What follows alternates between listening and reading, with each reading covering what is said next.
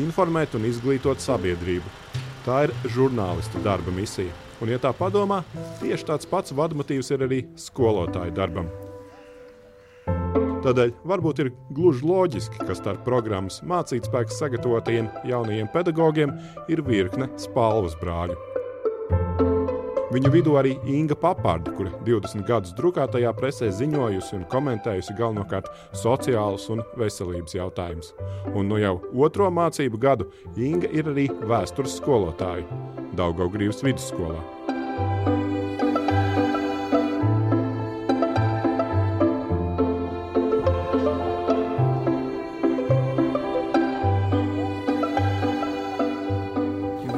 Atletisks jaunietis. Viņš jau ir um, kristietis.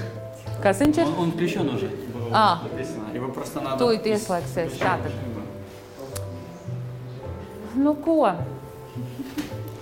Tātad stundas plānosim šodien mēs tā, ka es nedaudz eh, atgādināšu, par ko mēs runājam, ja, jo daudz no jums pagājušajā nedēļā nebija. Eh, Mājās mācījās skolā, bet nu, pieslēdzāties un redzēja, ka visi arī no, no mājām attālināti. Nu, nezinu, viņš strādās vai nē? O, super, jā. Es tūlīt noņemšu. Mana pamata izglītība un uh, nodarbošanās, ar ko es esmu visu dzīvi saistīta, ir žurnālistika. Jau no 18, 19 gadu vecuma strādāju žurnālistikā. Tā, jūs stāstat, ja, un kas ir jādara pārējiem? Jāizdomā jautājumi, ja? Bet kā tad skola un uh, vēsture gāja laiks un uh, gribējās vēl kaut ko studēt, pamācīties, kādu citu, kaut ko jaunu apgūt. Tad draudzene manam arī, starp citu, pēc pamat nodarbošanās un izglītības žurnāliste, saka, klausies, tu zini, ka Latvijas universitātē nav konkursu uz vēsturniekiem, uz bakalaura studijām vēsturē. Mēs abas iestājāmies budžetā. Un tas man tā aizrāva, ka es, protams, pabeidzu trīs gadus vēsturniekus un tagad studēju joprojām maģistratūrā, kur esmu paņēmusi akadēmisko pārtraukumu, bet esmu pilna apņēmības paveikt arī uh, maģistratūru vēsturē. Tomēr, kad tu pastrādā ļoti ilgstoši kādā profesijā, tev jau, uh, es nevaru teikt, ka man bija kaut kāda izdegšana vai kaut kas tāds. Uh, enerģijas man ir, man ir joprojām pietiek. Uh, Bet uh, kaut kāda sajūta, ka tu dari visu laiku vienu un to pašu, un nu, nesajūti to gandarījumu tādu, kādu tev dod, kad tu uh, kaut kādu jaunu kaut kādu lietu aizsāc. Nu, jā. Un tad es uzzināju, ka ir mācīt spēks izsludina uh, pieteikšanos, uzņemšanu. Es izturēju diezgan labi to konkursu un, jā, un, teicu, ka es varētu pamēģināt strādāt, pamēģināt strādāt skolā par vēstures skolotāju. Vēsturē. 1824. gadā sādījis Karnots. Piedāvāja vairākas skolas izvēlēties. Bija šeit, Daugaugrīvā, Rīgas centrā bija skola, Jūrmalā. Un tad es tā domāju, kuras varētu iet strādāt. Un, uh, izvēlējos Daugaugrību, lai gan no sākuma nedaudz varbūt kaut kāda aizsprieduma dēļ man likās, uh, nu, Baudrāja, Daugaugrība, nu, varbūt nē, mazākuma tautības skola. Man bija no sākuma zināmi kaut kādi aizspriedumi, man likās, ka būs daudzreiz grūtāk. Būs tā, ka varbūt arī uh, skolēni būs, nu, nu, jāsaka, godīgi, nu, varbūt būs nepaklausīgāki, tādi nu, agresīvāki. Nu, es godīgi pateikšu, man tāda aizsprieduma bija. Un tas, ar ko tādā labā ziņā es saskāros, sākot šajā skolā strādāt, jau ar pirmajām dienām skolā, ka skolēni ir pilnīgi pretēji nekā tam, kā es iedomājos.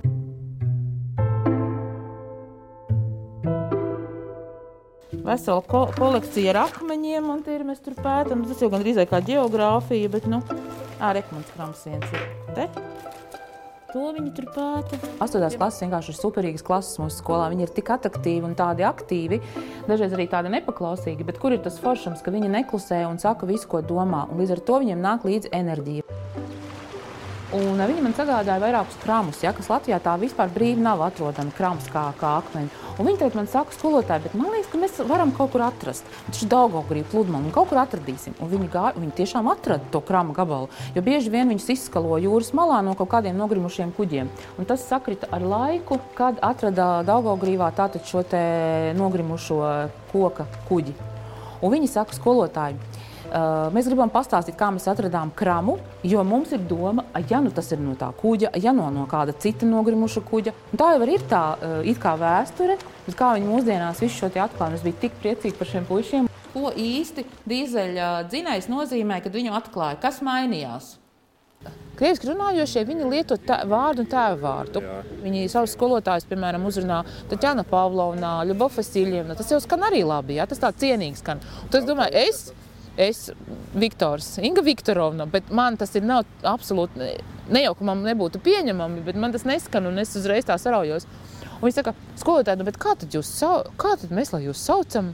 Es saku, skolotāja Inga, un kā tik vienkārši? Es saku, jā, nu man tas ir mans vārds, mierīgi varat mani tā saukt.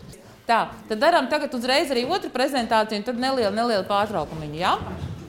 Es saprotu, jums būs tāda par telefonu, jā? Viņi skatās uz skolotāju, principā kā uz uh, zināmu autoritāti.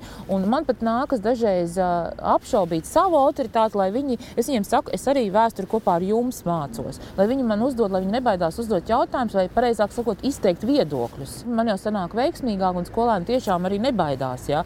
Arī par tādiem kā Sakot, 12. runājām par šiem pretrunīgiem jautājumiem. Nu, piemēram, aktuālākais jautājums par Otro pasaules karu un Latvijā, kā mēs atzīmējam šīs dienas. Un nenoliedzam, ka liela daļa Dārgājas Bodrās iedzīvotājs nu, svin šo 9. māju. Ja? Bet mans uzdevums nav pateikt, viņiem nesiniet 9. māju, ja jūsu vecāki, vecāki svin. Ja? Nu, tas būtu pārāk, es kā skolotājs iejauktos viņa ģimenēs. Bet mēs varam, tas, ko es varu darīt, mēs skolā varam apskatīt tieši balstoties nevis uz interpretācijām, bet uz vēstures avotiem. Kāpēc svin 9. māju, kāpēc svin 8. māju, kas tad notika tajos datumos? Un skolāni ļoti labi to saprot. Ļoti labi. Pagājušajā gadā tik lieliski bija grupu darbi, arī gan par represijām, gan par. Un es domāju, ka viņi arī saviem vecākiem tālāk var paskaidrot, kur tad ir šī atšķirība. Ja? Jūs teicāt, piemēram, ka interesē pirmais un otrais pasaules karš. Tur uzreiz jau var izmantot ļoti daudz dažādas uh, avots. Un šeit, piemēram, jūs redzējāt, uzreiz atpazināt, es domāju, panorāmu, eh, kas raida padomju laikā, ja, kad bija uh, Latvijas PSR. Šogad man arī viena meitene no 9. klasēm, runājām, vai būs eksāmenis 9. klasēm, kādreiz bijis laika eksāmenis. Es saku, kādi jautājumi tur varētu būt? Es saku, nu, parasti tur ir 20. gadsimta dažādi vēstures, interesanti jautājumi, un arī pretrunīgi jautājumi. Un viņi saka, vai tur būs par okupāciju. Es saku, jā, iepriekšējos gados ir bijis par Latvijas okupāciju. Skolotāji, bet jūs zināt, ka nebija okupācija. Ja? Es saku, jā, ir tāds viedoklis. Es nesaku, ka bija vai nebija, jo es tikko pateikšu, ne, tev nav taisnība. Nu, nesanāks nekāds viedoklis. Es saku, jā, ir dažādi viedokļi, mēs to visu skatīsim. Es, tad arī jā, nu, es viņai piedāvāju, ka viņi savu viedokli var noformulēt un pastāstīt, kāpēc viņi domā tā uz, uz kādiem avotiem, vai uz kādu literatūru, vai uz ko viņa vēstures zināt, nu, publikācijām, vai uz ko viņa balstās. Un... Es izlasīju tā cerību, ka tā jaunā paudze, kas aug, viņi varbūt savā starpā prasīs saprasties un komunicēt labāk nekā varbūt pašreizējā pieaugušo paudze. Noteikti. Pilnīgi tev piekrītu. Es domāju, ka noteikti. Piemēram, traktori, kam, kambaini, asfalta, veltīni, veltņi. Nu, vienīgais, kas ir, varbūt viņiem ir, kas viņus tā nošķir, varbūt vēl joprojām no visas Latvijas sabiedrības, tā valodas prasme. Protams, ka es runāju latviešu, un es arī stundas vadu latviešu, un man tas arī jādara, un bērni arī klausās latviešu. Bet es secināju, ka ļoti daudzu skolēnu nu, valodas pras, latviešu valodas prasme ir ļoti zemā līmenī. Bieži vien bija tā, ka es kaut ko izstāstu, kādi nu, apmēram desmit bērni neko nav dzirdējuši. Un tad es, uh, ir tā, ka stundās runāju latviešu valodā, bet uh, mums ir tāda noruna ar bērniem, tā, ja viņi nesaprot, mēs mēģinām uh, viņi paši un tā, nu, kaut ko iztulkot, lai, lai viņiem tiešām būtu skaidrs. Es tomēr viņiem nemācu latviešu valodu, jā, bet viņam jā, jā, jāiemāc arī vēsture. Un no sākuma es pati visu cītīgi viņiem vēlreiz skaidroju. Pēc tam es sapratu, ka tā nevar, jo es vienkārši no tā nenormāli nogurstu. Un tagad es daru tā, ka klasē uh, izmantoju pašus bērnus. Viņi paši viens otram skaidro, es tikai paskatos, vai tiešām viņi ir pareizi sapratuši. Lielākoties tā arī ir. Tas, kas ir dzirdējis, viņš arī viss ir labi sapratis. Un tādā veidā tas iegūst tas bērns, kas vēlreiz to paskaidro otram, jo viņš uzreiz atcerās, kas ir jādara. Viņš arī mācās latviešu runāt.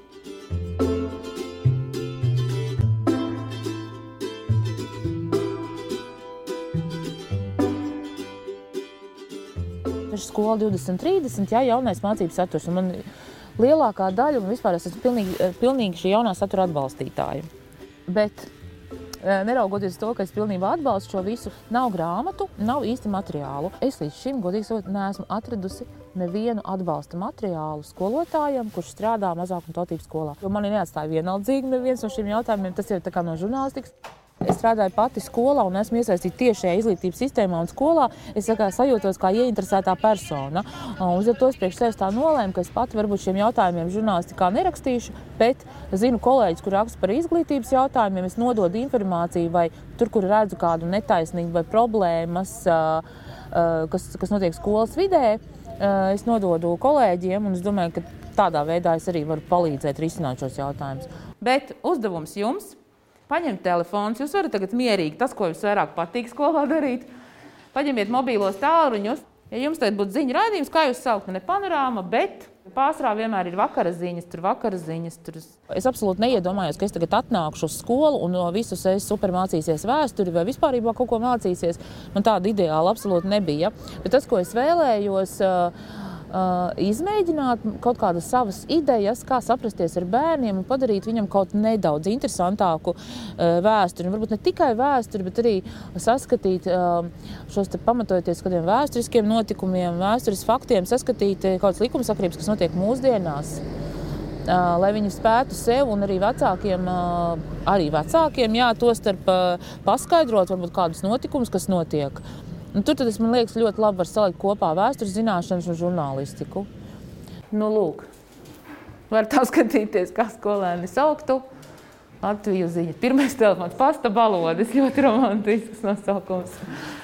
Pro, zini, visu šodienu Latvijas Svarīgākais nevis kā tu tur, kas tev varbūt tik ļoti interesē. Protams, skolotāja aizrautība arī ir ļoti svarīga, bet Ko tu ar to gribi, lai bērni uzzina, kāds būs tas, ko viņi iegūs no tā visa? Pagājušajā gadā es pati arī izdomāju tādu kā jaunu tēmu, kas nav mācību grāmatās par epidēmiju vēsturi, jo man pašai interesē medicīnas vēsture.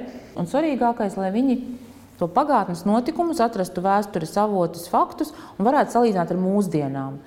Un liels man bija pārsteigums, mēs pa dažādiem laikmetiem avotus skatījāmies ka es atradu kopā ar skolēniem, piemēram, Puškina poēmu par čumu.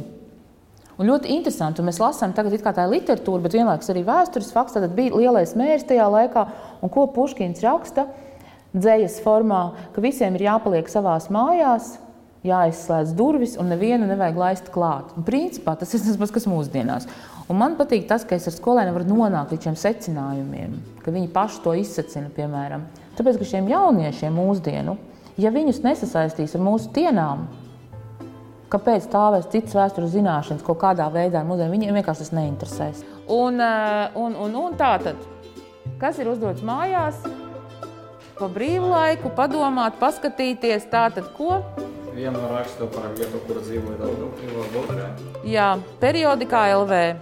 Viņa kaut kā pasniedz materiālu ļoti interesanti. Man patīk, ka viņa nepiespiež uh, nu, tos skolēnus, kuriem varbūt vēsture mazāk interesē. Viņa nepiespiež, lai viņi tur sēž, māca, lai katru tur uh, pasniedz tā, lai vienkārši paklausītos. Ja jums vajag, jūs varat uh, papildus materiālus izlasīt vai kaut ko priekš sevis eh, izdarīt. Kaut kādi uzdevumi bija tieši nu, papildus. Mums kļuva vairāk prezentācijas, gan arī par kādu eh, tēmu bija prezentācija. Un arī kļuva vairāk uh, radošas darbas, grupā darbas. Man vien, uh, vienmēr patīk grupas darbas. Bet, principā, paldies jums par stundu, un šodien arī beigsim. Ja? Jauks jums brīvdienas un tiksimies pēc, un cerams, ka nebūs nevienam nekādi covid un tam līdzīgi. Ja? Nu, viss jau nebeidzas ar to, ka tu atver klases durvis, ieej, forši papļāpā ar bērniem par visu kaut ko, aiztais klases durvis un aizej. Tas lielākais darbs, man liekas, kas skolotājiem ir jāizdara, Pagaidi. ir pirms stundām un tā pēc tam stundām. Pagaidīt! Izslēgsi! Uz redzēšanos! Skolā bērni viņi it kā var paklausīties, viņi paši var strādāt un tam līdzīgi. Bet, ja tu ne, neizdomā atbilstoši metodus un paņēmienus, kā tam skolēnam to kaut kādā veidā iedvesmot, vai, vai vēl labāk, lai viņš pats to sevi saprot, tad viņš arī stundu vai divas stundas darot, klausoties, viņš iznāks no klases tieši tas pats. Un tas ir tas grūtākais, ko es esmu sapratusi skolotāju darbā un ko man arī nevienmēr izdodas līdz galam izdarīt lai vienalga, ko mēs, kādas metodas mēs izmantojam, lai tas skolēns uh, ir vismaz kaut kas, ko es stundas sākumā izdomāju, ka tas viņam ir jāizdara šo stundu laikā, un lai es varu beigās pateikt, un skolēns man pareizāk sakot, pasaka, ka tas ir izdarīts, ka viņš to ir apgūlis, ka es redzu, ka viņa acīs ir tā sapratne, ka viņš, ka viņš to ir sapratis. Astotās klases meitenes iet mājās tikai no skolas tagad. Labi, uz redzēšanos! Redzēs.